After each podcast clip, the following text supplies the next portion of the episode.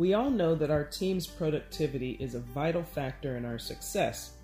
Setting up your goals and objectives is not enough to motivate them in the workplace, so it's essential to focus on improving your team's mindset in order to set you up for desired wins.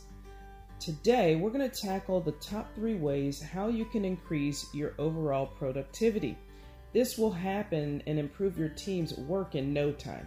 The first thing is to let your team members do what they do best. Well, what do I mean? It's best if you keep in mind that they're not slaves, they're not your workers. Don't force them to do tasks that they hate or don't know what to do anyway. Remember, people aren't always seeking a hefty paycheck.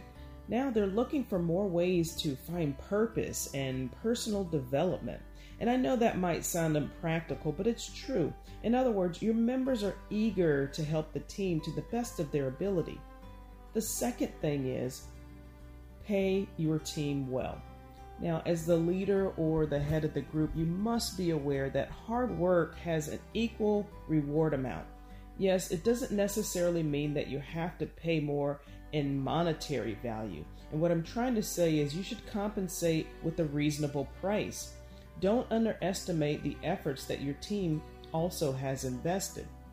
Finally, the last tip set a healthy work life balance for your team. As much as possible, avoid overworking your team. Find the best working hours that might require your members to spend less time in the office or workplace, but also it can be the other way around. The point is is that you have to find the balance between the two. We're all human, so we need rest to recover from work fatigue. Not everyone is operating on the same exact speed. Remember that.